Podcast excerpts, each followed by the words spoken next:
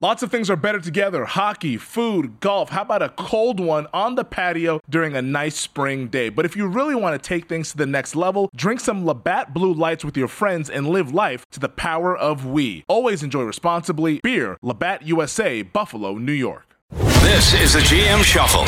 You're basically studying it like former chess matches. The novice makes a move in chess and thinks about what his next move is. The pro thinks about what's the danger in the move. You're listening to the GM Shuffle with Michael Lombardi, presented by DraftKings and VSIN. Here is Femi Abebefe. Welcome to another edition of the GM Shuffle with Michael Lombardi, presented by DraftKings and VSIN. I'm your host, Femi Abebefe. As always, make sure to subscribe, rate, and review wherever you get your podcast. Our producer Elliot Bowman with us on the ones and twos, and it is officially Super Bowl week. And this past weekend, Michael, we didn't have any football, or we had Oh the we had the we had the reimagined Pro Bowl games. I know you were glued to that Sunday afternoon. No, but I was not glued how to was that. how was the I mean, day with no football? I didn't watch one play. I didn't watch. Oh, it's uh, hard. I mean, although I would recommend. You know, I was thinking about this. I was talking to somebody today. We were talking about programming. If you've ever not seen one of the great TV shows of all time, Hmm. it's called Boss. It's on. It was on Starz. It only had two seasons with Kelsey Grammer. I would recommend that. That might be that's in my top five of all time. Kelsey Grammer's incredible. He's the mayor of Chicago, Tom Kane. The opening speech that he gives at the beginning of it is beyond remarkable, just beyond remarkable. And so, you know, for me, uh, that would be like that's going to be a lot of Sunday. I'm going to rewatch Boss, but I did not watch one play. I started to watch the 76ers play the Knicks. I gave out the Knicks and minus four, plus four on the show, and I knew that was going to cash. So I just paid attention to that. So that was it. go. But what else was it going to do? I mean, there, there wasn't a whole lot to do. And oh, by the way, Michael is in Tampa right now to uh, promote the book, The Football Done Right. We're all excited Mm-hmm. Yep. for that later on this year. So And that's why gotta- he sounds a little bit different. Yeah, I do sound different, and I want to thank the people at Raymond James, which uh, I'm uh, doing a, a, spe- a speech for them.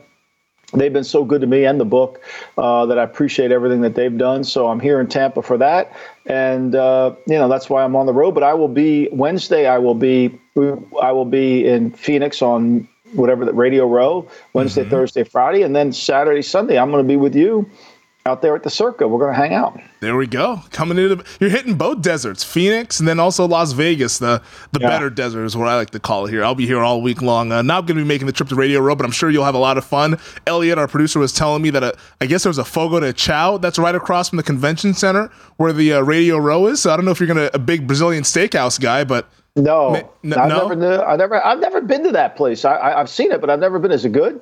I, I've I've been there. I like it. I also like meat, so I guess that's kind of I'm, I'm biased clearly. But a Brazilian steakhouses, uh, I do recommend. I love them a lot. But you got to go make sure you bring your appetite because uh, if you keep that thing on, because you have the little dot, and if you keep it on green, they're gonna keep bringing the meat.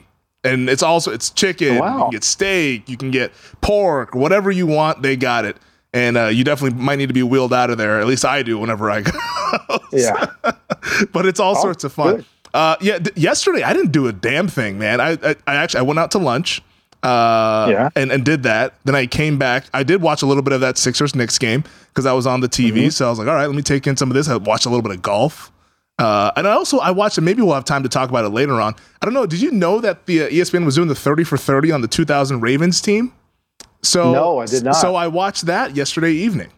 That, that- that's how Oh, I, that's how I spent my day. So and and it was very reminiscent to what we'd seen in the Americas game, uh, the the one that the NFL Network always does for the Super Bowl champions and stuff. But there was just a more long range form of the storytelling, and obviously that team had a lot of personalities with Ray No doubt. Lewis and Shannon Sharpe and the late great Tony Siragusa, who unfortunately they actually taped all the interviews and did that stuff a month prior to him passing away last year. So he, he was very much a part of it, and it was it was kind of cool to to get his perspective on it one last time, like his last kind of public outing uh, Yeah, before I need to passing. watch that. But yeah, it was I need to it was, watch Goose. it was really good. Yeah, good. he was in the, you know, and then you got to have to squeeze in the Sopranos. I mean, Goose was in the Sopranos too. So no more excuses, fam. No more excuses. We're gonna squeeze it in. We're gonna get it done uh, this off season here because, uh, like you said, everybody's on my ass about it. So uh, I'll, I'll make sure to deliver, and we'll, we'll have the Sopranos in sixty coming back here over the off season. But Michael, we got to get to the Super Bowl. It is Super Bowl week, and this is an interesting week because it's so much more than a football game, but the teams are going to try to keep it to being a football game as normal as possible. Both Kansas City and Philadelphia are in Arizona now. They arrived yesterday. They're going to do the Super Bowl opening night media session thing later this evening. That'll be kind of their big introduction. But just for those of us who are unaware and have never been a part of an organization that's been playing for a Super Bowl, what is this week like? What is the build up to it? And just now that you're going there, you have boots on the ground. How do you kind of control everything and all the hoopla that goes along with it? You, you know, you really need your you really need your leadership council to help you. You know, and, I think one of the a really good book that I've been that I've read is um, Run to the Roar. It's about Paul. It's the he is the Trinity squash coach. He's the winningest coach in all of college sports. I mean, he's squash at Trinity. I don't know if you've ever seen it. It's enormous. It's enormously really popular, and mm. he and he does he wrote something we, we did a one-on-one interview with the daily coach but he's tremendous. But his leadership council on his team is really good. I mean he would be he would send every day he's talking to his leadership council every day he's talking to the guys on his team. He's sending voicemails and texts and all that. I think this is the kind of week for that. You know you want to make sure that the players don't lose sight of the main thing. The main thing is the game Mm-hmm. And with veteran leadership, you got to kind of get the kids, the younger players, from not looking at the stars. Because this is a once in a lifetime event, right? So you don't want to discourage them from experiencing the joy of being here, but you also got to reshift their focus to why they're there. So embrace the moment. And a lot of that is just staying in the moment. Like when it's media day, embrace media day. But when we go to work, when Wednesday through Friday or Saturday, then it's this is really what we're all about. I mean, Andy Reid's been here before you know, the, the Eagles have been here as a team before. Sirianni hasn't, but I think that's going to be the key is how do you focus it and then try to keep things as pretty much on the same routine as you possibly can. You know, start your meetings at the same time. You got a mm-hmm. bus ride to go over to practice as opposed to just going downstairs and going outside. So you try to keep things as normal as you possibly can and get players to focus. But what you're doing is so let's say during a normal week, you might have a hundred a hundred uh, reps to practice offensively, defensively. So this week you're probably going to have 200 because you had last week where you could do some more practicing. So you're going to get a lot more reps. So you're going to try to keep the game plan simple, concise, where you're going to rely on execution and you're going to drill that time and time again, which certainly helps. It's interesting because I saw something that I think it was a, a tweet or it might have been watching one of the daytime TV shows, but they said that the Chiefs have kind of constructed their meeting room area and have built it out to be as close as possible to their one back in Kansas City just to try to keep everything the same. So even like little details like that of, yeah. all right, we want the meeting area. If the if the whiteboard is over here, we want it to be over here. If this is over here, we want that we want the seating to be like this to try to make this feel as normal as possible because it's not normal, and that's the elephant in the room is that you're in this not foreign. I mean, they've been to Arizona before. They started their season in Arizona, but you're there for the entire week now with this Super Bowl lead up. So it's a little bit different than a normal lead up in terms of the game planning though, and the football side of things. They've had two weeks to prepare for this game what is the difference in the first week, that week after the championship games on that Sunday, versus now this week with the whole build up and practice coming up to the game this upcoming uh, weekend? I would say the first week is more mental. Introduce the game plan, get everybody on the same page, teach them what it's going to take to win the game. The second week is about execution, getting back to fundamentals, doing the things, you know, pad level, come off the ball, be a little bit more physical, but keep your legs fresh, you know, and try to build up to the game. So I, I, think really that's that that's kind of what it is. One week's mental, the next week's more a little bit more physical. You certainly don't want to go overly physical, but you're going to need to get your timing back. You're going to need to get your pad level back. You're going to have to have the kind of the when the game starts, you can't catch up. You want to start fast. Both teams have notoriously started fast, so I think that's going to be the key. Is how do you how do you balance that? How do you get that? And there's got to be a little bit of look you know, it's it's no different than any game. It's a little bit like the movie Hickory when he took the kids to that Butler Fieldhouse and he measured the court, right? Mm-hmm. And he said, "Look, it's ten feet high. It's this. Well, everything's the same. This is a game. It's all going to be the same. The elements around the game are different. Let's just focus on what is always the same."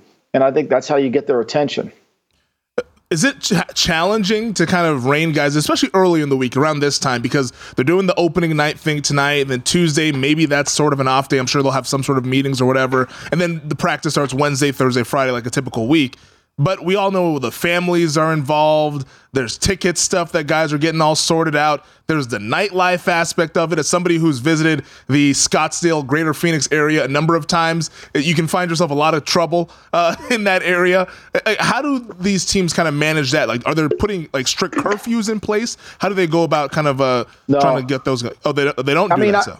No, the beginning of the week is going to be like a typical week. You're off Tuesday. I think now that they mm-hmm. moved media up to the Monday night, the players have Tuesday off. Mm-hmm. And so mm. all the ticket stuff's handled, right? Go out to dinner, enjoy your family. The, you know, there's probably going to be a curfew, but usually sometimes the, the, the teams, the, the, the families can stay in the hotel room with the players and then there's a family hotel the night before the game that you know the players kind of condense it down. So yeah, yeah I mean it's kind of try to keep things as normal as you can. Go out, take your family, enjoy it. But we start working on Wednesday. Here's going to be the drill. You're going to be over here at six in the morning. We're going to do treatments. Or, you know, everything's going to stay on the same schedule. Same thing for the coaches. You know, the coaches are tinkering. You know, they're looking. It's not about changing the game plan right? It's a little bit about the strategy. It's a little like a chess match, right? Mm-hmm. So what you want to do is, and Shane Parrish on Farnam Street had this in his newsletter. I tweeted it out.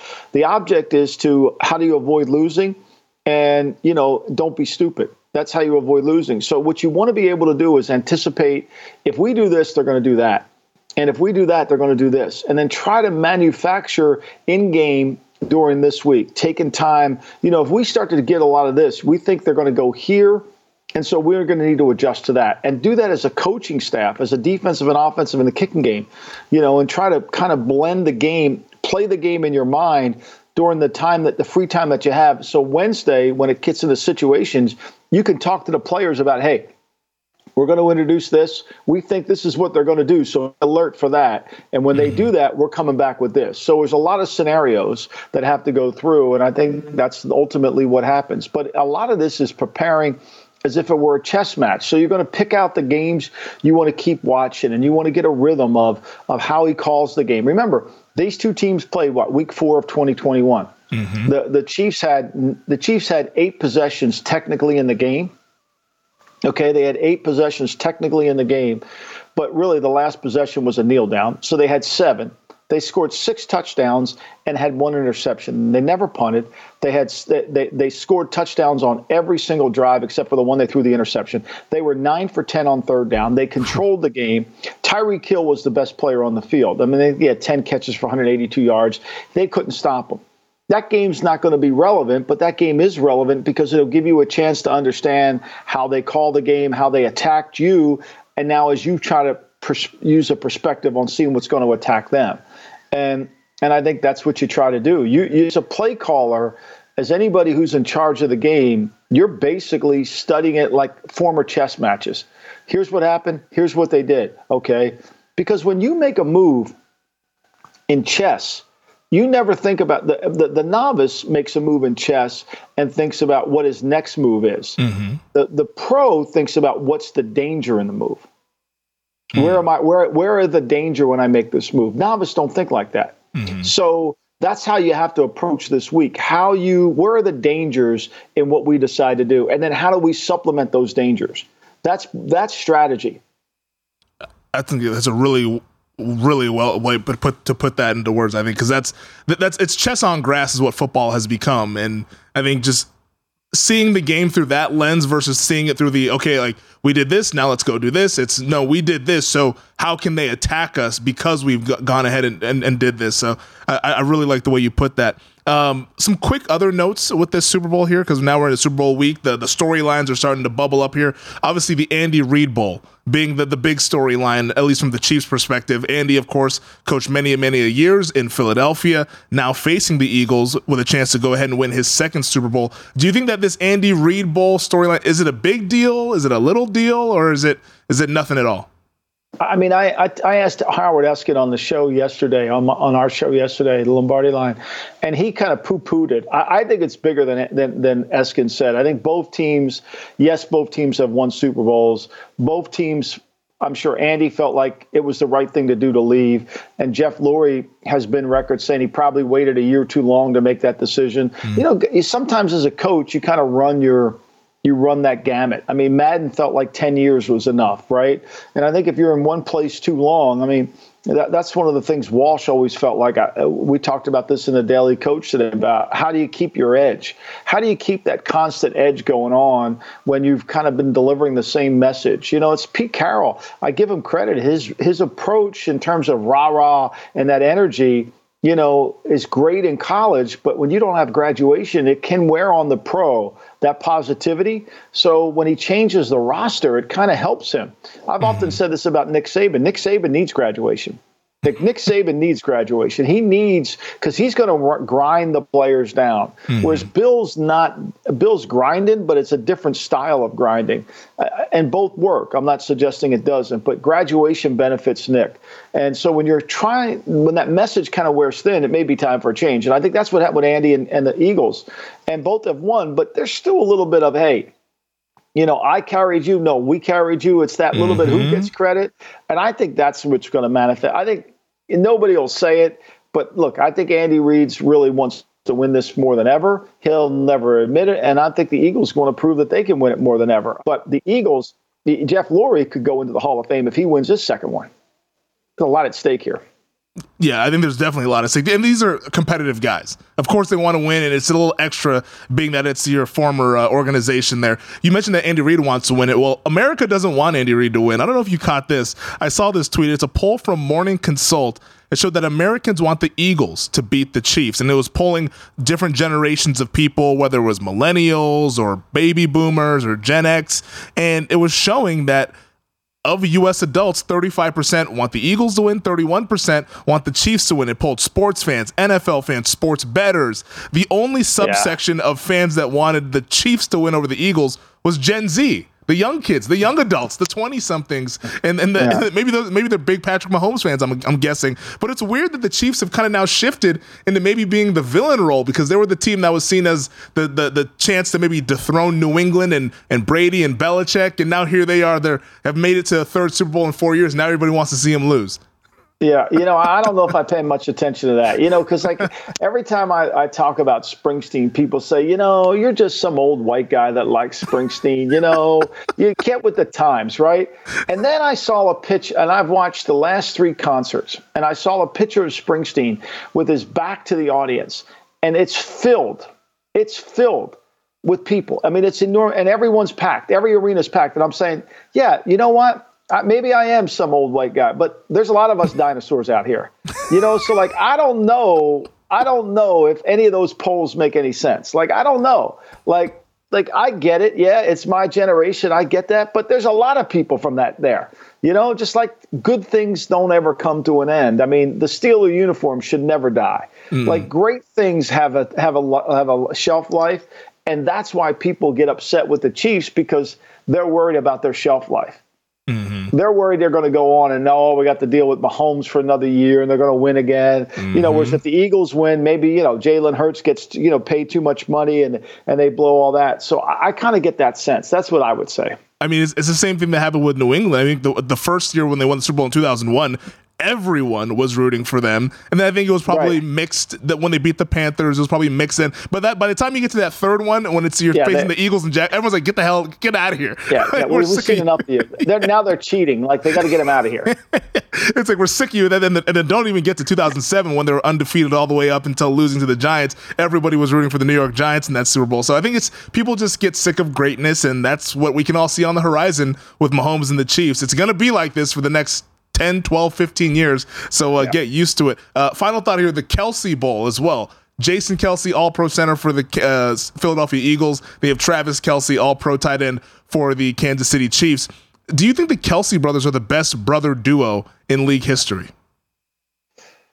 Well, you know, I mean, look, they, yeah, I would say I, I got to think about that. I haven't really given that much study, uh, but mm-hmm. certainly, I mean, I, the Gogolak, the kickers, could they? They can't certainly. How about the Bahr kickers? I mean, there were kickers that were brothers, right? yeah, the, like, the Gramaticas.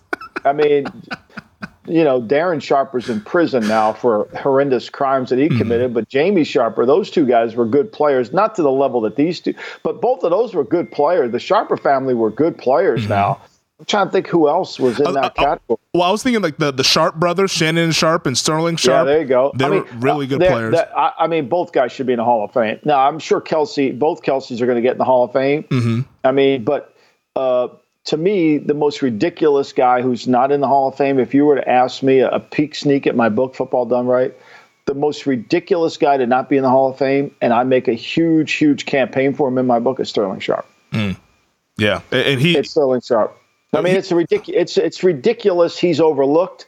It's ridiculous that we put Boselli in uh, on a short career, and we ignore Shannon Sharpe because he had a, uh Sterling Sharpe because he had a neck injury. You know, one guy had a short career. It's okay. This guy not so good. You know, and played with Don Majkowski for a while before he got to Favre. Could you imagine what his numbers would have been with Favre? It's ridiculous. for the longer period. So, yeah, I would say the Sharpe brothers certainly are contemporaries.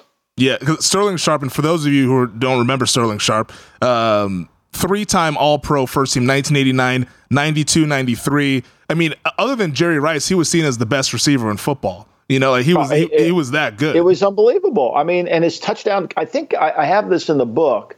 His touchdown to catch ratio was like 7.8. Like his touchdowns for that short career matches some Yeah. of the guys that are in over a long career. I mean, the guy put, look, if you're going to put a lot of hall, receivers in the Hall of Fame, which I, I think the reason they get in the Hall of Fame is because people look at their numbers. But if you're going to put all these receivers in, you better make goddamn sure their catch to touchdown ratio is high. I mean, Paul Warfield was at every five catches, he was in the end zone. You know, Randy mm-hmm. Moss, it's the same way. Every time he caught the ball, he's in the end zone. Like, you got to have, like, catching the ball and getting it in the end zone are two of the most important things. You got to catch, but when guys score, that's what the Hall of Fame is. I saw on Pro Football Talk the other day where uh, he's arguing for levels of the Hall of Fame. That that's what the whole my whole book's about. Is that you know? I mean, he's arguing for it now. I mean, I wrote it, so you know he won't be get mentioned in Pro Football Talk. But I mean, it, it, you know, but but I wrote it. You know, like there's levels of these players. No, there, there most definitely is levels. We'd be remiss, of course, if we didn't mention the Manning brothers, who might be the first family of football. But I mean, Yeah, so I mean, here, here's my it's thing. hard to though. beat them. Yeah, it, it's hard to beat them, but I I mean, I think there's only one Hall of Famer in, in that family, in my opinion. I don't, I don't, I don't think the the younger Yeah. one is. He's he's gonna get in, but uh, I don't even Yeah, want he's going to get in, Yeah. but I mean, I mean, look, I, I, I agree with you. He he played well in big games. There's no denying that. Mm-hmm. There's no denying that. He played too long, and he but he played well in big games. But you know, he's going to. I mean, they're going to do everything in their. I mean, because that they're going to do everything in their power to get him in. Yeah. When there's some other quarterbacks that from different eras that haven't been in. You know, but those guys from those guys in the past, like the, people just ignore them. Mm-hmm. They just ignore them. They, like they don't realize how good they are. Like people thinking Johnny Unitas couldn't play today. Like that's absurd. like Johnny Unitas was Peyton Manning before Peyton Manning. Like he mm-hmm. was Peyton Manning before. Remember, quarterbacks that are quick-minded are better than quarterbacks that are quick-footed. Yeah. No, I, de- I definitely agree with that. Final note on the Super Bowl, though: the Chiefs wide receiver issue, Mecole Hardman, placed on IR, so he will not play on Sunday. We'll see what happens with Kadarius Toney and Juju Smith-Schuster, but I'm sure we'll have more uh, clarity on that when we do the episode coming up later on this week. But Michael, let's take our first break here on the pod, and we'll get some of the news and notes from around the league. The NBA playoffs are heating up, and so is the action at DraftKings Sportsbook, an official sports betting partner of the NBA. With same game parlays, live betting, odds boosts, and so much more, don't miss out as the NBA postseason winds down. I mean, these second round playoffs have been unreal, and we have the conference finals now on the horizon. Make sure you get all those futures bets in before the value disappears. And if you're new to DraftKings, you got to check this out. New customers bet 5 bucks to get 150 in bonus bets instantly. Download the DraftKings Sportsbook app now and use code SHUFFLE. That's code SHUFFLE for new customers to get 150 in bonus bets when you bet just 5 bucks only on DraftKings. The crown is yours. Gambling problem? Call 1 800 Gambler or in West Virginia, visit www.1800Gambler.net. In New York, call 8778 HOPE NY or text HOPE NY 467 369. In Connecticut, help is available for problem gambling. Call 888 789 7777 or visit ccpg.org. Please play responsibly on behalf of Boot Hill Casino and Resort in Kansas. 21 plus age varies by jurisdiction, void in Ontario. Bonus bets expire 168 hours after issuance. See dkng.com slash bball for eligibility and deposit restrictions, terms, and responsible gaming resources. All right, let's get to some news and notes from around the league. Obviously, no games that were played this past weekend other than the Pro Bowl games, if you want to qu- call that a football. But we did see a couple of NFLers over at the AT&T Pebble Beach Pro Am on the PGA Tour. One of them being Aaron Rodgers, the former four-time MVP, out there uh, working on his golf game. And he was asked because there was a little bit of a weather delay on Sunday that ended up pushing it all the way until Monday when they finally finished. But he was asked no, on I think Sunday it was Saturday. The weather Saturday, delay was yeah. Saturday. Yeah, yeah, Saturday. I'm sorry. Saturday was the weather delay. And during that delay, he was asked about uh, kind of what's been the chatter out there on the course about maybe his next team. Uh, here's what he had to say when he spoke with uh, CBS there on their PGA coverage. Say that the uh, predominant uh, team that we hear as we're walking is Raiders. A lot of a lot of Raider fans are encouraging me. A lot of Davante misses you comments. So we're having some fun with it. It's a great, uh, you know, great event for the fans to come out here, and hopefully we can get back on the course. you see the, see the smile on his face. He loves being wooed, man. I tell Oh. you, he loves it. The Raiders fans want I- him. They've moved from I Brady to the Rodgers. divorce is- I mean, the way this is acting, this is like, hey, does that look like a guy who's not going to play football next year? Does that sound like a guy who's not going to play? Look, if you weren't going to play football next year, wouldn't you say, wait, but hold on? There's no sense. In, I, I already made up my mind up if I'm playing, Mm-hmm. right? Like I think to me, it, just reading the tea leaves, I would say that's that sounds like a guy who wants to play football, ne- and he should play football next year. He's too good. Like he's not done. His career's not over. You know, now where he goes, I don't know. I mean, certainly, if you've never been to Pebble, that's a that's an incredible venue down there, and it's the Bay Area. It, it's south of the Bay Area, so there's a lot of Oakland Raider fans down there. I used to walk that course. I'd go down there every year and hang out. I, I would. I love those are the best trips. I used to. Millie and I would go down there every year and hang out and walk the course. Sometimes Belichick would play. I would walk in it and you know, it was it was incredible. When it's a nice day down there, it's like one of the greatest places to ever go. And uh, you know, I was down there one time. I was walking the course with Belichick, and my cell phone rings, and you know, of course, it's Al Davis, and he's like, "Do you realize that fucking Rome is burning, and you're walking down there?" I'm like. I didn't know Rome was burning. I had no idea Rome was burning. I'm just here. Like I'm two hours away. I'll be home in a minute if you need me. Oh fuck, Rome's burning. You got no time for this. So you know, can you imagine that? You know, I was literally in the middle of the course. You know, Just having a, a nice to- stroll. a nice stroll. Fucking Rome is burning. I didn't know. I, I don't have a hose down here with me. I can't put out that fire in Rome. But I'll tell you, there's probably good pizza. Check it out. So I, I mean, I don't know. I mean, look, look. I think I think the market will heat up for Carr. I don't see. Mm-hmm. Maybe I'm wrong. I don't see the Raiders getting a day two draft choice for Carr. They're not going to get day one but two and a three, I don't see that. So mm. I think a four maybe, but it sounds like there's teams interested, and and so that'll clear the cap. And then, like to me, the Rodgers thing isn't are you playing? Is how long do you want to play? Mm-hmm. Like if I trade for you, am I getting three years out of you, or am I getting one? And you got to kind of give me an answer, or else what am I doing? Which team do you think is best equipped to bring him in, even if it's just for one season? Would it be the Jets? Would it be the Raiders? Like, who do you think would be best served? If even if it was Rodgers said, "All right, I'm going to play 2023, and then I'm going to figure out my life after that." Like, like, which team is best equipped to bring that on? Well, I think the one for Rodgers, the one he's the most comfortable with. Like, like he's run one offense. Pretty, he had McCarthy for all those years. That's West Coast. Mm-hmm. That's day one West Coast install, right? So he's had that. Then Lafleur comes in, which is a combination of West Coast, but some more Kyle Shanahan Yeah. influence. You didn't see much of the a lot of boots because Rodgers doesn't want to turn his back to the formation on hard play action. You know, you didn't see a lot of that. So I would suspect it's terminology is critical. Remember when Brett Favre went to the Jets and he Brian Schottenheimer was his coach. Schottenheimer was from the digit system, which is 436. That tells the the, the receiver to run a four. The, the, the, you know it's the three route, the six. You know, and then the formations are different. Whereas in the West Coast, it's more of a verbiage. You know, 20 bingo cross. You know. Uh, all these terminology that goes to it. So, mm-hmm. you know, so I think to me, the terminology would be what he's most comfortable with. And because when you when a player changes systems, it's really hard. So then people will hear that and then probably connect the dots to the New York Jets with Nathaniel Hackett being there since the two were together yeah. in Green Bay.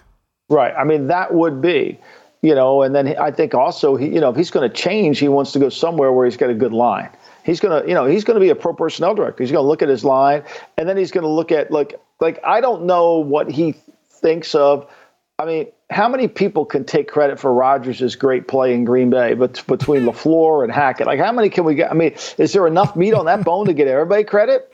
Like, you, you, know, they couldn't win a playoff game up there with them. I mean, they lost a, they lost a home they lost two home playoff games up there. So like I mm-hmm. don't know, like I don't know, you know. Whereas I would think the relationship with Davante Adams certainly would help the Raiders if that's what yeah. he wants to do. Where Adams had no problem adapting to the system, so if Adams adapts to that system, the Josh McDaniels system, then maybe you know you would think Rodgers would. And one thing about the the, the McDaniels system, they're going to do what Rodgers does well, right? They're going to give him the liberty to do it. It's going to be different. It'll be an adjustment for him though. And Rodgers being a West Coast guy, maybe he wants to come out here. He's not going to the Bay Area, but I mean, Vegas isn't too far from the Bay no, Area. I mean, look, and it's tax free. I mean, it's the other appeal. It, it's, it's tax free. You know, it's very nice. where you go to New York, you know, so New York, say, you know, New York's going to, they're going to get you on all of them, right? They're going to get you. Don't don't think players don't think like that. Yeah. You know, you got that tax burden is huge in California for players, and it's huge in in New Jersey for players and New York.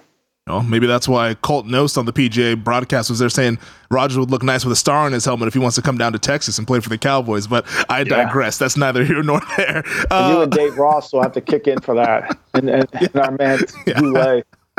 I don't know if I want to put money in for Aaron Rodgers. He's a hell of a player, but that might be asking a little much from me. Uh, Derek Carr, though, is the other side of that of that coin there for the Raiders. Obviously, the two have split up. Uh, Carr has uh, been granted permission by the Raiders to speak with other teams interested in trading for him that have also agreed to compensation with Las Vegas. Now, you mentioned that you think it's going to be a day three pick, not quite a second or a third round pick in day number two. There's this deadline, though, that's lingering here the February 15th deadline for the guarantees of the contract. Do you think we see think something March done? Third deadline. I, I, thought it was March third deadline. I thought it was the third day of the league year. So I believe there's a, there's a it's. I read a tweet. It said Carr says he will not extend the February 15th deadline for future go- contract guarantees. So I'm not sure if that means then if it goes towards the March 3rd thing or if it's I'll have to get clarification on well, that. Well, you can't first of all the league year doesn't you can't trade a player until the league year yeah. opens up. But Yeah, so they could agree to a trade, correct? But they wouldn't right. it wouldn't so, be official but that wouldn't treat. But if if they if if he goes past that fifty, that, that's a self-imposed deadline by Carr and maybe mm-hmm. the Raiders. I don't know. Doesn't make a lot of sense to me because the the the, the March third is when his guarantees kick in. Gotcha. They don't kick in in February. You know, those the guarantees don't kick in until the league year begins. So you could say the second, and sometimes you don't know when the league year is going to be. So you you frame it in a contract the second day of the league year, the third day of the league year. You don't know what day that is mm-hmm. when you do the contract because they change the day of the league year. I think that's a self-imposed one. To me, I say a, a, a, Saturday pick, but there may be competition, and if there's competition and he's good to go to either place, I mean, the, the contract's going to determine this too, right? Mm-hmm. Who's got an appetite to pay forty million for three years? Because that's what he's going to get. He's going to get 120 million over the next three years. Who's going to pay that? I heard the Saints, Carolina. You know, I mean, the Tampa Bay Bucks. I mean, look, you you, you kind of have a sense. You know, I would think that some teams would want to pay that because look, he's got proven numbers. Yeah, and he'll make a team better. I mean, there's no doubt. It, you know, he's kind of gone through it, and it, it, doesn't mean his career ends in Las Vegas. It just means sometimes change is good for players too, right? We talked about that with coaches in an earlier block. So I could see that. I mean, but I think to me, you know, that has to be a self-imposed deadline that they're going to mm-hmm. agree to a deal with somebody. So if you were the odds maker, you would set it at Carr's likely going to go to the NFC South because you mentioned the three teams: there was Saints, Panthers, and the Bucks. One of those Yeah. three might be interested. Okay. I would the, the one that if I were Carr, the one I'd want to go to are the Saints because their offensive line, or I'd go to Carolina. I'd go wherever Mm-hmm. the best offensive line was. Yeah, and, and the warm weather climate. We know there's the, all the stats I mean, about Carr and the cold, and Yeah, Carolina's got good receivers. Mm-hmm. New Orleans has good receivers. They got Kamara. New Orleans, I would go New Orleans, Carolina, uh, and uh, that. Now, I mean, would would he work with Frank Reich? Yeah, I don't know. I mean, Pete Carmichael there, you know, has been with Brees, so they kind of know each other. I mean, I'm sure he could be very comfortable there. And remember, Dennis Allen, I believe Dennis Allen was with him as a coach, right? I be, I think they had a little bit of crossover here. Let Right. me make sure to look it up. Yeah, I think they did. I'm trying to. Th- I think they had to. Because yeah, Allen he was the head coach of the Raiders. So yeah, 2012 There to was 2014. So I believe it was Carr's rookie year was Dennis Allen's last year with the Yeah, Raiders. and he got fired in season, didn't he? Get fired? I believe get- so. Yeah, so I mean, there's, but at least he went through the process with them, and he knows the kid. Now they didn't play very well. The Ra- that was one of the, the one of the teams that, that that really shut down the Raiders. I would say the second Chief game was not a good game for the Raiders, but that was Stidham, and that game, the the, the Saint game, the the Saints just shut down the Raiders completely. Dennis Allen had a hell of a job in that game. Yeah, no, Dennis Allen actually he was fired in uh, late September uh, of Yeah, so 2014. so, yeah, he was a, an early season kind of hot Yeah. seat guy. Team gets off to a bad start once again, then. Uh, he was dismissed as the head coach of the Raiders. Uh, the head coach of the Denver Broncos was introduced today. Sean Payton met with the Denver media earlier this morning, and he had interesting stuff to say. He talked about how ownership was uh, paramount for him uh, in making his decision. But I thought this was an interesting quote that he said because he was asked about Russell Wilson's performance team having access to the facility last year, and he said, "quote." That's foreign to me. That's not going to take place here. I'm not familiar with it, but our staff will be here, our players will be here, and that'll be it. Is what he mm-hmm. says. Well, I think he's going to make sure that you know there's not entitlement. I mean, you got to have to peel back the entitlement. Where do you see the press conference for whoever gets the Arizona job? I mean, how's that going to get handled? You know, the first question is going to be, how are we going to handle the mayor? I mean, you know, like you can say you love the mayor, how are we handling the mayor? So. I, I mean, Sean, there's a sheriff in town, and Sean just got what? How many years on a contract and a lot of money?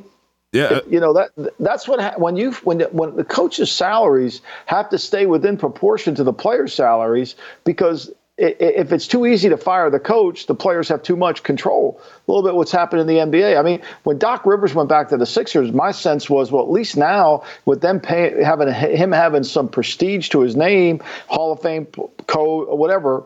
You know, they're paying him a ton of money. They just can't give in to Simmons or Embiid, right? They got to. Mm-hmm. He's going to have some clout. I think there goes a lot to that. Payton's going to interview both Brian Flores and Sean Desai for their defensive coordinator position. Jiro Evero, the coordinator there last year, ended up taking the Carolina Panthers job. But a lot of this press conference was they were talking, asking about Russell Wilson. I think because that's what everybody thinks about when they see Sean Payton get hired. Can he fix Russell Wilson after what we've seen over the last couple years? And this is what Peyton had to say on building the offense around Wilson. "Quote: I was taught early on." What is it that they do well, and let's have them do those things? None of us want to be at a karaoke bar with a song we don't know the words to, so how do we get them comfortable and highlight their strengths? Yeah, I mean that's Sean. I mean that's that's that's any great offensive coach. The figuring out now what is he going to be good at. You know, and, and I mean, he's been in the West Coast. You know, we've been every time we turn around, we've been trying to get. He's been, you know, we got to fire this guy, this fire that guy. To me, uh, Sean's gonna I, Sean's gonna run it. He's gonna have a better balance of a run game, and the quarterback's gonna have to execute what he wants him to do. And when he doesn't do that, he's gonna he's gonna hear it from him. So yeah, I, I fully expect him to be a West Coast kind of a spray the ball. But he's going to have to show he can move around in the pocket, and he's willing to move, step up in the pocket. A lot of times, these guys that don't want to get hit anymore, Femi, what they do is they they don't vertically work the pocket. So mm-hmm. like when you watch when we watch this game this weekend, one of the key things in this game this weekend is the Chiefs have to take their two ends like the 49ers did and push the pocket inside. Push the tackles, the end defensive end and push the offensive tackles and never get past them. And if as soon as they get to the same level as the quarterback, they have to work inside. And the defensive linemen have to push inside. So it, it forces the quarterback to not vertically walk up into the mm-hmm. pocket, which Purdy didn't do. When you watch Purdy get hurt, if Purdy would have walked vertically up into the pocket, then Reddick would have never hit him. But he kind of just he didn't really have enough feel and experience to vertically work that pocket, the, what they call climb the ladder. Yeah. And so Wilson never wants to climb the ladder. What does he do? He steps up and runs out. He steps up and runs out. And you can't do that if you're going to play for Payton. Well, wouldn't you say that that's kind of the situation with shorter quarterbacks like Russell Wilson, yeah. like he's a shorter guy. Brock Purdy, he's a shorter guy. Baker Mayfield, who we see run to his right all the time, another one of those shorter guys. Those shorter quarterbacks, Brees was the rarity who you would see kind of navigate those passing lanes somehow, some way, only being about six feet tall. But a lot of these, a lot of these short guys, they definitely retreat because they're just trying to see over these big offensive linemen. Right, and Sean did a great job of always having good guards in there when he played for the Saints. So Brees had kind of the pocket was set inside out, not outside in, right?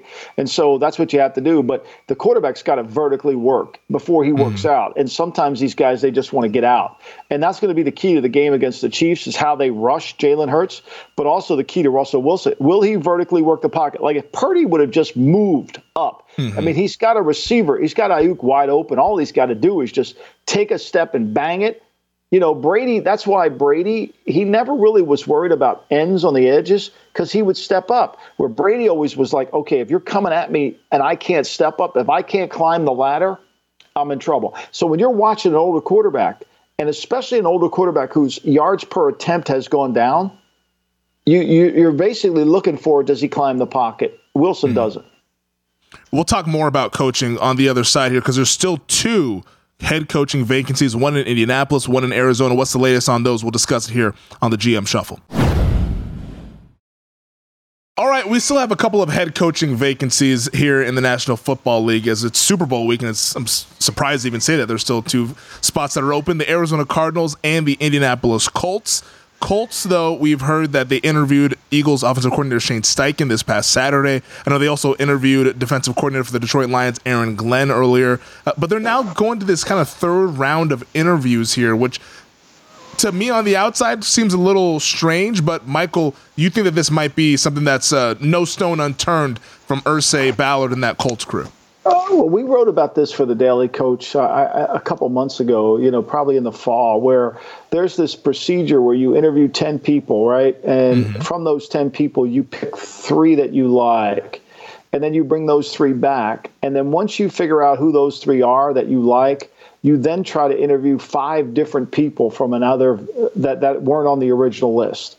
Because mm-hmm. as you keep interviewing people, you keep learning more about yourself and what you're doing and then when you get to that final three, you really know kind of where you are. And now it gives you a chance to maybe we need to revisit and bring somebody else in for the final one. I'm not sure mm-hmm. they're doing that, but the three step process allows you to dig deeper. It's a little bit like you know Joan Didion when she she talks about writing, the famous author who, if you've ever read the, the her books, the the White Album and all that stuff, the Slouching for Bethlehem, she's an incredible writer. But one of the things I think that that's really good is w- what she says is when I sit down with the blank piece of paper, I don't know where I'm going, so I start writing, and the writing takes me to where I want to go. Well, I think part of these interview process it takes you somewhere. Now, eventually, you got to make a decision. So if they come out and they're going to interview three more people and we know who they are, then they are, then they, they kind of they're, they're open minded. If they come back and say we're probably not, then probably will, means that Steichen's got the job and they just don't want to announce it. They don't want to announce mm-hmm. anything during the during the the, the, the week of the Super Bowl or or they're just going to give it to Saturday. I mean, one of those three things, right? So, you know, I think it's going to be. I thought we would hear something today. I think they told candidates that they would kind of come to a, a, third round. They have talked about this third round, so it, I haven't heard any names today as I've traveled. So I don't know if you've heard anything on this job, no. but I think to me, you know, they by it's if they want Steichen, he's not going anywhere. He's not involved in Arizona. So you're not going to lose him. So bring back the other guys you want and interview him on Monday if you want to hire him for the third. You know, you got plenty of time. Yeah, Adam Schefter over the weekend said the Colts might not name a head coach until later this week or even after the Super Bowl. After the Super Bowl, even that little hint in there almost leads me to believe that it might be Steichen there of, of the Eagles yeah. because he's got the game that he's going to take care of this weekend and then maybe afterwards Monday or Tuesday after the Super Bowl, you might hear Eagles offensive coordinator Shane Steichen to be the next Colts head coach. That's where I would guess this goes. But I mean, I guess with Irsay, you never know. He could be a wild card, and he could make Saturday the coach. Who knows? That'd be great for content. Might not be great for Colts fans. Uh, yeah. the Cardinals. Elliot, I'm sorry. yeah, Elliot, we, we send our condolences in advance. The Cardinals' job, though, is down to three candidates reportedly: Steelers assistant coach Brian Flores, Giants offensive coordinator Mike Kafka, and then Bengals defensive coordinator Lou Anarumo. What's the latest that you're hearing here in uh, in Arizona? Well, I think they won't have a coach until after the Super Bowl for sure, but not because of they they don't they're, they're some they're interviewing somebody in the game. I think they're going to. I don't think they're interviewing Anarumo till Friday. I think he's coming mm. back out there. It's interesting. They have two defensive coaches and an offensive coach. Yeah. So you know that's good. That's interesting. And this is the second round for each one of these guys. So I've heard Kafka's done a really good job. I, am happy that Lou is getting an opportunity. I think he's got a really good chance to, to you know, I think he's a really good coach who's you know, one of the things about when you work for the Bengals, and people read about this in my book, Football Done Right, the way that Paul Brown sets up the organization, which Mike Brown does as well, is the coaches have a lot of say in the draft. It's a college program. And especially the defensive coordinator, when Zimmer was there or Paul Guenther were there, they kind of mm-hmm. ran the draft for the defense, right? And so from a team building standpoint, that can really benefit you as you go to your next job. It helped Bill Walsh. I mean, he knew what he wanted when he went to the next job based on what he did in Cincinnati. I'm not sure it works all the time for, because when you leave that program and you go, then all of a sudden the system changes and now all these players may not fit. So, but I do think that he's had that team building background, which certainly would help. Flores has the Patriot team building background, and Kafka, mm-hmm. smart guy, been around Andy Reid. So I'd be interested to see. I mean, I think those are three really good names. I think the guy that that that it'll be interesting how what what Brian had learned from his experience in Miami, and then you know where you feel comfortable with Anarumo. I wouldn't be worried about who's going to be the offense coordinator if it's Flores or Lou. I wouldn't be worried about who's going to be defense coordinator. I, I think you can find the coaches because the riddle's going to be in in Arizona is not what offense we run, is how do we make the quarterback better.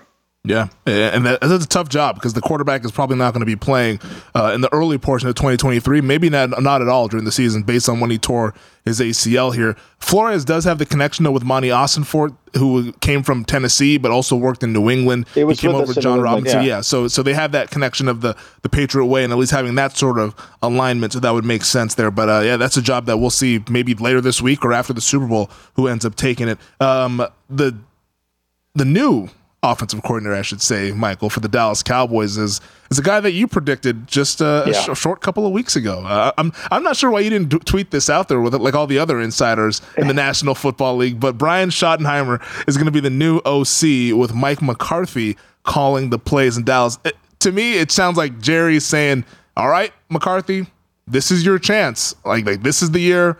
Go make Dak Prescott better. You wanted your guy, you got your guy, and uh, now go make it work here. Uh, uh how do you think Schottenheimer is going to kind of work in with this with McCarthy now? I think most people in the world think that rich people don't care about money. Okay. I think when you become a billionaire, our perception of billionaires is that billionaires don't care about money. They've got so much they don't care. And that's mm-hmm. completely wrong. Okay. So Jerry is very wealthy. You know, there was a time where Jerry couldn't even heat the building in Valley Ranch. Literally, in 19, when he first bought the team, literally, we went down there to practice, and we I was in the Cle- I was working for the Cleveland Browns. We went down there to practice. We had a practice there, and he had closed half the building in Valley Ranch because he couldn't afford to heat it. Wow. He was leveraged to the hilt. He wow. was leveraged to the hilt and he closed the building. We were practicing there. Jimmy was the coach. He uh-huh. got Apex to pay for Jimmy. So and so the point, I, the reason for that story, and the reason for about billionaires is Jerry's sitting there paying Dan Quinn 4.5 million, let's say, and he's paying Mike. so Let's say he's paying him nine million. So he's got 14 million dollars in two coaches. Does he really mm-hmm. want to pay another three million for an offensive coordinator? Does he really want to pay another two million for this? I think Jerry's sitting there saying, like, how much money do I need to spend on all these coaches? So, okay, Mike, you're going to call plays. What do you need to make yourself the best play caller? Okay, you want Brian Schottenheimer to be your coordinator? Let him organize shit for you. Let him get the meetings, run the meetings. I got no problem doing that. I'm not paying him like I was paying Kellen Moore, but I'll do that. Mm-hmm. He's not the play caller you are. I don't have to pay him as much. I think that's what this is about. I think that once Quinn came back for that deal, I think Jerry looked at his coaching budget and said, wow, this is completely ridiculous, right? Yeah. Like this is way too much. I'm spending all this money on coaches. And so they got rid of a bunch of coaches that were the contracts were up. and I'm sure he's going to get his his budget in. Does this mean Jerry doesn't value winning as much? No, I think what he values is to be fiscally responsible, and he don't want to waste money. And I think that was my whole point when he hired McCarthy. Why are you paying McCarthy nine, ten million to be the head coach and not making him call plays? Right? Like, if you're going to make him the head coach, then he should be calling plays. He's just standing there holding the clipboard. What, what are you getting out of this? It has to be economically feasible. And so Brian fits that perfectly. Brian and, and Mike go back a long way. Mike worked for Marty, Brian's father, mm-hmm. so they have that relationship. They know each other. They, they, even though they're this is a little misnomer. They're from different systems. Brian's from the Zampese numerical system. McCarthy's from the, the the West Coast system. But I'm sure they blended themselves together because usually that all happens, and I think that's what we'll see. It, that that is really interesting because I'm sure Jerry is also thinking like, why would I be paying upwards of eighteen million dollars a year for coaching when we can't even get to the damn NFC title game? Like, like that's I mean, that's got to go through his head as well. most people confuse being fiscally responsible for being cheap. It's not you know, like like I think Mike Brown is fiscally responsible. I don't think Mike Brown's cheap. Everybody mm. would say Mike Brown's cheap. I don't think Mike Brown's cheap. I think if you talk to any coaches who work for the Bengals, he takes good care of his coaches. He takes good care of his people. I don't think he wastes money, and mm. I think that Jerry doesn't want to waste money either. I mean, Jerry's sitting there. He's got this, you know, he's got this. Yeah. Does he want a helicopter? Yeah. Does he need a nice yacht? Yeah. All that shit he's got.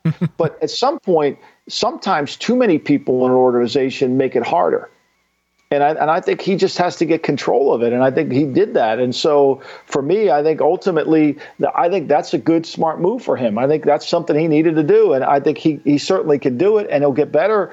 And, and at least he gets his head coach to call the plays. Yeah. Who's the cheapest owner? The cheap well they're not cheap anymore. I mean they're not cheap anymore really. Okay. when you look at them they're really not cheap because uh, they don't have to be cheap. You yeah. know they don't they don't have to be cheap. So they just have to be uh, they have to be you know they they're making so much money. I mean these guys all have airplanes. I mean they're yeah. flying people left and right. They don't even mind the gas the, the money for the flights. Uh, you know uh, I, I, just think to me that th- there was a time where there were cheap owners. They were really cutting down. I mean, like when I worked at the Raiders, we would spend whatever it took to sign Charles Wilson, but to get Charles Woodson, but if get office supplies, fuck that. Carpet in the building? No, no chance. We got no carpet. Got no money for carpet. Are you kidding me? You're putting coins into the vending machine. yeah, exactly. That's awesome. Um, also, you know, uh, oh, you're gonna add mean, something. Yeah, I mean, to me, I, I, think when you break it down, I was reading, I was reading Paul. Uh, his name is Paul uh, Asante, and wonderful book. And and, uh, and I was reading, I was making notes of it, and, and he had a great thing. Uh, you know, is that, that for them. Uh, he, he talked about a little bit what we talked about with Sean Payton. He said the, the greatest limitations of any coach is, or teacher is the tendency to teach the game the way they played it. Mm. And so I think that that part of that is as a coach, you have to evolve and you have to change. And so Sean's, you know, he played at East Eastern Illinois mm-hmm. and McCarthy. You got to evolve the game to not how you played it, but how it's being played now. And I think some of that is what coaches need to do. I think by him and Schottenheimer both being from different systems, I think that'll help them. Let's hope it helps them. Uh, that's what I'm hoping going into next year with the Dallas Cowboys. Uh, we'd mentioned earlier that Ejiro Evero, the Broncos defensive coordinator, is yeah. now going to join Frank Reich in Carolina. What do you think that? What does that do for you with this Panthers team? It seems like this is a pretty good staff that they're putting together over there in Charlotte. Yeah, I mean, look, James Campen's one of the best line coaches in the league. What he did with that offensive line was really good. Chris Tabor, you know, the special team in Carolina was really good. I think they were seventh in the league. You know, that, that I don't want us to derail ourselves because we're going to break this game down uh, on Thursday mm-hmm. to detail. But these are the two worst special teams in all of football. Wow the Chiefs and the Eagles. The Chiefs are the worst special teams in the league. Everybody would know that. According to Rick Gosselin's numbers, they're the worst special teams in the league, and the Eagles are 31st. Oh my. So, but Tabor did a really good job. So that they got a great offensive line coach, great special teams coach. Now they get a defensive coordinator who's going to be more adaptive to the to the system of defense that Vic ran, which I think certainly will help them. No, I mean that's that's interesting that we have the two of the worst special teams units in the Super Bowl, but I guess they also had pretty good offenses, and on the Eagles' right. case, offense just, and defense. they were just looking for clean exchanges. I mean, Andy's just looking for. I mean, but look, let's face it, the 29 yard return won the game for him against Cincinnati. Of course, punting the ball down the middle didn't help either, and we won't go no. there. No, yeah, we, we don't need to get into that. Let's take our final break. We'll do some fun topics on the other side. This is GM Shuffle. All right, Michael, before we get out of here, let's run through some other news and notes from around the league, just some fun topics that I saw here. And I mentioned earlier that I was watching yesterday evening the 30 for 30 that ESPN put together on the 2000 Baltimore Ravens. It's called Bullies of Baltimore. It was really fun, really well done there by that whole crew. And Trent Dilfer had some very interesting comments today about quarterback play in today's NFL. He said, quote, the modern day game does not impress me. It's super easy when you don't get hit as a QB and when you can when you can't reroute wide receivers and you can't hit guys across the middle. I love Tom Brady. I love Aaron Rodgers. I love these guys. It's not impressive. Do you agree or disagree? Well, I think Brady's played in all eras, so I don't know if you could mm-hmm. put, lag that. I mean, if Trent thinks the era he played in was hard, he should have played with Unitas and he should have played with, you know, Staubach and he should have played with some of the guys that people don't, you know, don't even give any, you know, love to. I mean, you know, they changed the rule uh, because of Peyton Manning. I mean, Bill Polian complained about the jams, and that's how that rule got changed on legal contact. But there was a time when, when you could just mug receivers in the league. Willie Brown could just walk up to a receiver and just kick the shit out of them. I mean, that's why the corners were six three. Emmitt Thomas and some of these great corners back in the day, they were huge because you, you could win at the line of scrimmage. That's how great Lance Alworth was. He was you could literally just beat up people in those mm-hmm. receivers back in the day. So I, I, don't disagree that the game has become less contact for the quarterback. I mean, Unitas would. I mean, Unitas took so many hits; it was ridiculous. He could have got called. I mean, how many, how many, uh, uh, uh, you know, roughing the passer roughing, penalties yeah. in his career? I mean, it would have been like ridiculous. But that's the game, right? So. I just don't know if it's it was. I mean, I think it's easier now. I don't think you could. It was similar to Brady played, like it wasn't that long ago. Rodgers, this whole notion that great players can't play in different eras to me is one of the biggest fallacies of all time. Mm-hmm. Like Sammy Baugh could play today, right? Mm-hmm. You know, I mean, Roger Staubach would be great today. Unitas would be unbelievable today. Like we don't even mention Otto Graham. I mean, I talk about Otto Graham in the book. Otto Graham was a basketball player at Northwestern. Pappy Waldorf saw him throwing a football on the on the intramural field. I mean, he wasn't even the most highly recruited kid in the country uh, coming out. He played basketball and he, he talked him into playing football. Guy wow. won like ten titles. I mean, like he's remarkable. Like and so like I think we make a really big mistake of saying that the players today couldn't play uh, the players of yesterday couldn't play today. Yeah, they could. They would have better nutrition. Mm-hmm. They would have they, the rules would help them more. I mean, it would all those things. I mean, like some back in the day, the footballs they were throwing looked like balloons. I mean, you watch Cecil LaBelle throw the ball. It's like it looks like he's throwing a fucking balloon. It's so heavy. looks like a kickball when we were kids in school, you know. And so, like, I, I think to me, this remember when is the lowest form of conversation, mm-hmm. and as Tony Soprano would say. But to me, I think the game has evolved. I don't think you can handicap anybody. Yeah, no, I, think that's probably a fair way to put it. I, I do though want to see like what would have happened if we put like 1984 Dan Marino in this year's uh, NFL game and like just what that would look like. I mean, Dan Marino, it's a great thing to put up. People say, well, you know, Brady didn't need Belichick. You know, Dan Marino went four years without making the playoffs with Don Shula, the winningest yeah. coach in the history of the game. Four years. That's right? crazy. I mean, Marino, Marino's great in any era. I mean, Marino's going to be great in any era. I mean, you know, Marino could, could Marino would have played in the 70s. He could, could have called all his plays. He was so smart. He was quick minded. He wasn't quick footed. He was quick minded. Everybody talked about his release. Fuck, his release was great, but his fucking mind was the best. He could anticipate throws. I mean, the fact that he went to one Super Bowl his second year in the league and didn't go back again is a crime. It's crazy. It's a fucking crime. And, and, and, and a part of it is because you don't build a team around them. There wasn't three elements. It's not that. That's what I keep harping about. It, everything was separate, right? You know, and, and the greatest coach of all time, he, he, he didn't have all three things working hand in hand. It's crazy. Throws probably the prettiest ball I think in league history is Dan Marino there. Uh, speaking of Tom Brady, uh, he made the media rounds. His first media appearance since announcing his retirement last week was on the Colin Cowherd show earlier today, and he told Cowherd that he'll be starting his new Fox job in the fall of 2024. So Brady's going to take yeah. a little bit of a year off since he spoke with some of the executives. He wants to put time and energy into other parts of his life, which we commend him on doing that. Hopefully everything goes well. Um, but what do you make of Tom Brady? He's going to take like this gap year here to kind of figure I things think he out. And, to, right? So yeah. look, he, he, what I said before, his family's in Miami, his sons and you know his kids are in Miami. Mm-hmm. They go mm-hmm. to school there. So for him to just get back on the treadmill of football again, and every weekend you're somewhere else, and you get two weeks a month to spend with your kids, I think he probably would nourish his children more by doing that and let Greg Olsen have the box for one more year. Why not? You know, and and kind of get out of the spotlight a little bit and try to yep. get some normalcy back into his life again. I, I think it was smart. I mean, I, I I kind of anticipated that. I said it on our show. I said it that I thought he would take a year off. I thought mm. that mm-hmm. why rush? I mean, there's no if you're not going to play. Being a broadcaster is no different than playing. You're going to be gone. In All fact, it's harder, right? you're gone 18 weeks of the year to some farm. I mean, rarely are you going to get a home game in Miami. So you're on an airplane. You got to go Friday you're going to have to go all the time. So, like, what else are we going to do? He, so I think that's, look, we said this before, Femi. The arm didn't get him, the courage didn't get him, another injury didn't get him, family got him. Mm-hmm. He needed to spend time with his family. And, and I think he's doing the right thing. As an aside, did you see the photo that he put on Twitter this morning? I saw that this morning. A little risque, huh? yeah, what's what's going on there?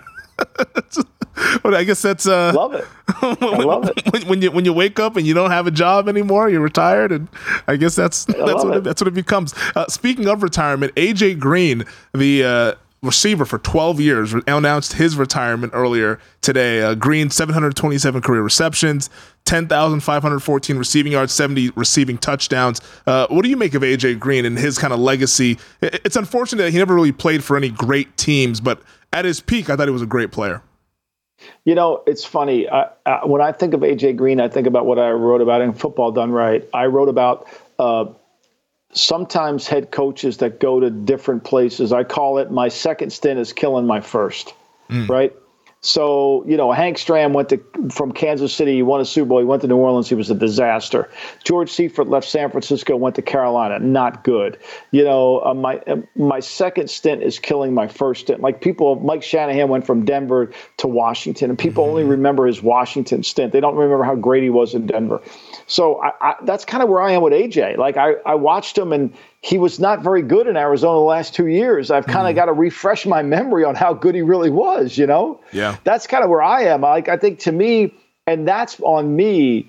And I think we all have to do that too to give more respect to the game is to go back because I do remember him being a number one receiver. He was one of the few number one receivers, but the last two years he was far from. I think he averaged like six yards a catch this yeah, year. Yeah, you know, he was a like shell he, of himself. I mean, it was horrible. It was embarrassing. He shouldn't have played. Yeah, it, was, it was unfortunate because he's a guy I remember, and it makes me feel old now because I, I remember AJ Green when he was in high school, and like yeah. this guy being like a five star recruit, then he goes to Georgia, I mean, has an awesome career there, and like was a top. I mean, he's a true he's a true X receiver. Then yeah. those are hard to find where you can line him up and say, okay, take you can't take me out of the game. But lately, he wasn't that. No, yeah, but uh, hell of a career though. I don't know if he's going to get to the Hall of Fame. Probably a, a Ring of Honor guy in the Cincinnati well, the way area. receivers in the Hall of Fame. I mean, they just oh. let any. I mean, they just there's eight receivers in the Hall of Fame every year. Oh, just get them in. Come on. Yeah. I might go run around at the local high school and see Tommy if I can get McDonald's a gold jacket. in the Hall of Fame. They traded him for a. he got traded for a kicker. Like, how do you get traded for a kicker and get in the Hall of Fame? Um, that does it for this week's edition of the podcast, Michael. But we will be back on Thursday. Thursday. You will be in Arizona, Radio Row. I'm sure you're excited. Have you uh, mapped out the cuisines for uh, for Arizona? You know what you're eating no, when you get I down there? I try. I got to try to get into Bianco Pizzeria. I can't get in there. Okay. I'm kind of working on my contacts. Anybody knows anybody? Send us an email, please. I got to try to get in there. I'm dying to get in there. Can we get the guy a reservation? please, just two, just two. I just need a party of two. All right, I'll buddy. Safe travels Thank to you. Arizona, and I'll talk to you later this week.